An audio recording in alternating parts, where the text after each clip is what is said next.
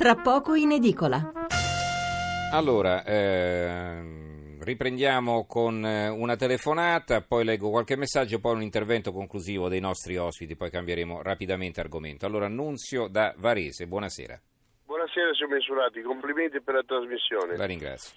Io di professione faccio il barman, ho 60 anni. E siccome della mia professione non ne ho mai sentito parlare, noi siamo in contatto con la gente tutti i giorni, siamo in piedi tutti i giorni, facciamo, insomma è un lavoro molto stressante, della mia professione non se ne è parlata, cioè, anche per noi diventa ancora più lunga andare in pensione, visto che... non rientrate tra le categorie che ho menzionato prima, quindi sì, insomma, non avete vantaggi. Non abbiamo nessun vantaggio. No, mi pare proprio di no. Vabbè, pazienza. Grazie, mi scusi. Grazie, no, ma come no, è utile anche approfondire casi particolari. Fausto ironizza perché non i giornalisti che prendono testate se non altro, ecco, noi...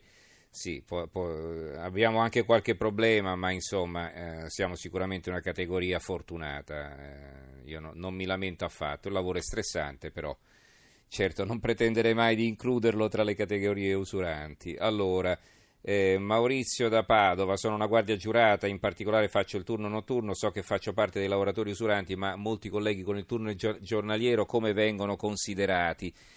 Non lo so, bisogna fare per forza il turno di notte, Ghiselli, per poter usufruire di questo beneficio?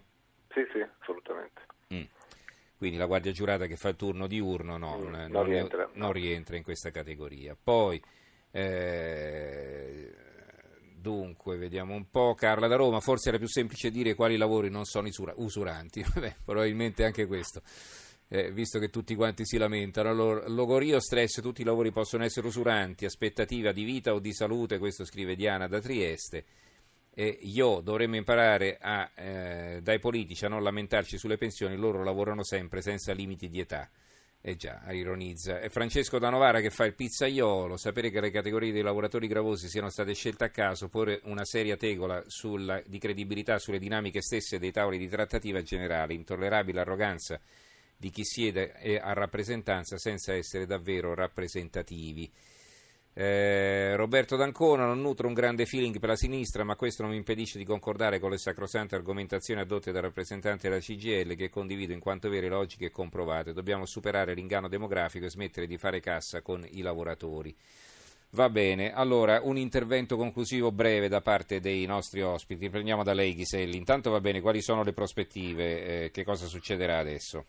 In concreto, succederà che il governo presenterà i contenuti della nota in Parlamento sotto forma di emendamenti e quindi ne chiederà l'approvazione. Per quanto ci riguarda, noi abbiamo deciso di proseguire la mobilitazione. Il 2 di dicembre faremo 5 manifestazioni interregionali per sostenere le nostre richieste e a questo punto naturalmente la nostra iniziativa è rivolta a un dialogo col Parlamento, quindi chiederemo al Parlamento di apportare delle modifiche ulteriori che vadano nella direzione non tanto delle richieste della CGIL quanto delle richieste della piattaforma unitaria che abbiamo discusso e confrontato con i lavoratori. In questa fase immediata, poi chiaramente il tema pensioni con tutte le problematiche, le compatibilità e le gradualità del caso per noi è un tema che va riproposto anche con nella futura campagna elettorale, quindi al prossimo governo, perché appunto siccome anche noi pensiamo a un sistema che abbia una prospettiva di sostenibilità, ma la sostenibilità deve essere sia fiscale e sociale e quindi in qualche modo occorre tenere assieme politiche previdenziali, politiche del lavoro, condizioni dei giovani, condizioni degli anziani, in modo tale che questo Paese si unisca e non si divida e che trovi i suoi equilibri, però non a danno e a scapito soltanto di alcune categorie, ma è un lavoro in cui chiama a partecipare al contributo per risanare i conti, per fare stare in equilibrio questo Paese in maniera equa, partendo da quelli che più possono rispetto a un sacrificio che si può chiedere, in particolare alle categorie appunto più agiate. Allora, professor Roma, lei le conclusioni.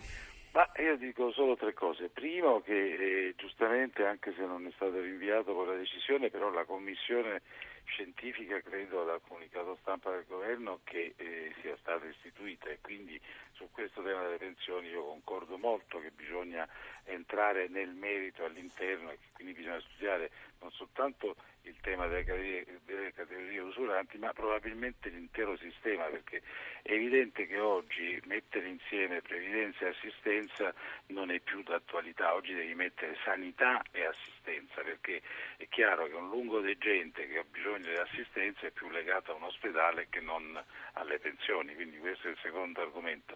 Il terzo è che forse è la soluzione generale, proprio per, dicevamo all'inizio, ogni campagna elettorale i 16 milioni di pensionati fanno gola in qualche modo e quindi si ritorna a rivendicare qualcosa o a promettere qualcosa.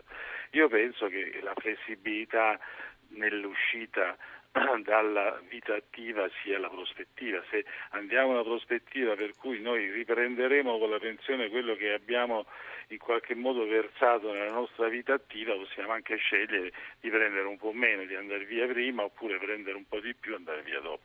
Penso che questa sia la soluzione generale. Sul tema invece dei lavori dove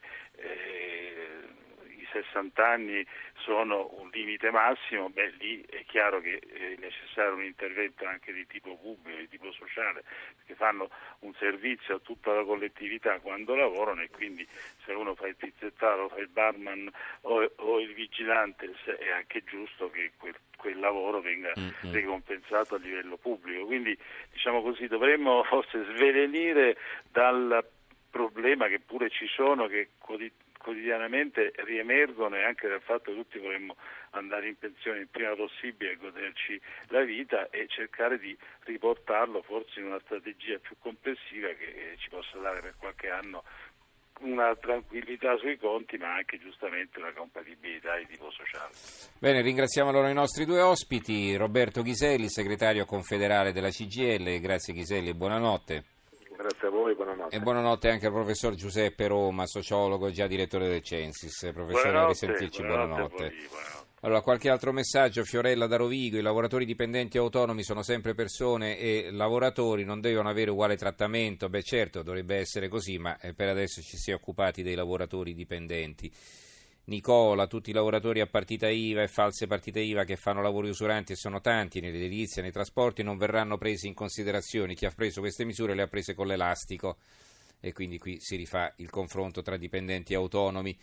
Antonio: faccio il panettiere con il notturno al 50%, ce la faccio, e non è questione del 50%, anche al 100% purtroppo chi fa il pane, i panificatori, i fornai, come vogliamo chiamare, non sono una delle categorie delle quali si è parlato, una delle 15 categorie, quindi speriamo che vengano inserite in un secondo tempo, perché, ripeto, il lavoro del fornaio è uno dei più faticosi in assoluto, è strano che non ne abbiano tenuto conto. Un altro ascoltatore: lavoro in edilizia da 35 anni, rientra nella nuova legge? Sì, i muratori ci sono. Salvo da Siracusa: lavoro in uno dei più grandi siti industriali a Priolo, turni 3-4 di 8 ore comprese le notti, non è usurante? Sì, dovrebbe essere usurante, dipende che lavoro fa, insomma, perché che ne so, qui ci sono i lavoratori siderurgici e del vetro, quindi immagino, non lo so se è ricompreso il suo in questa categoria. Va bene, battuta finale di Guido da Reggio Emilia: tra i lavori usuranti includerei anche prostituzione e usura, usuranti per se stesso e per gli altri.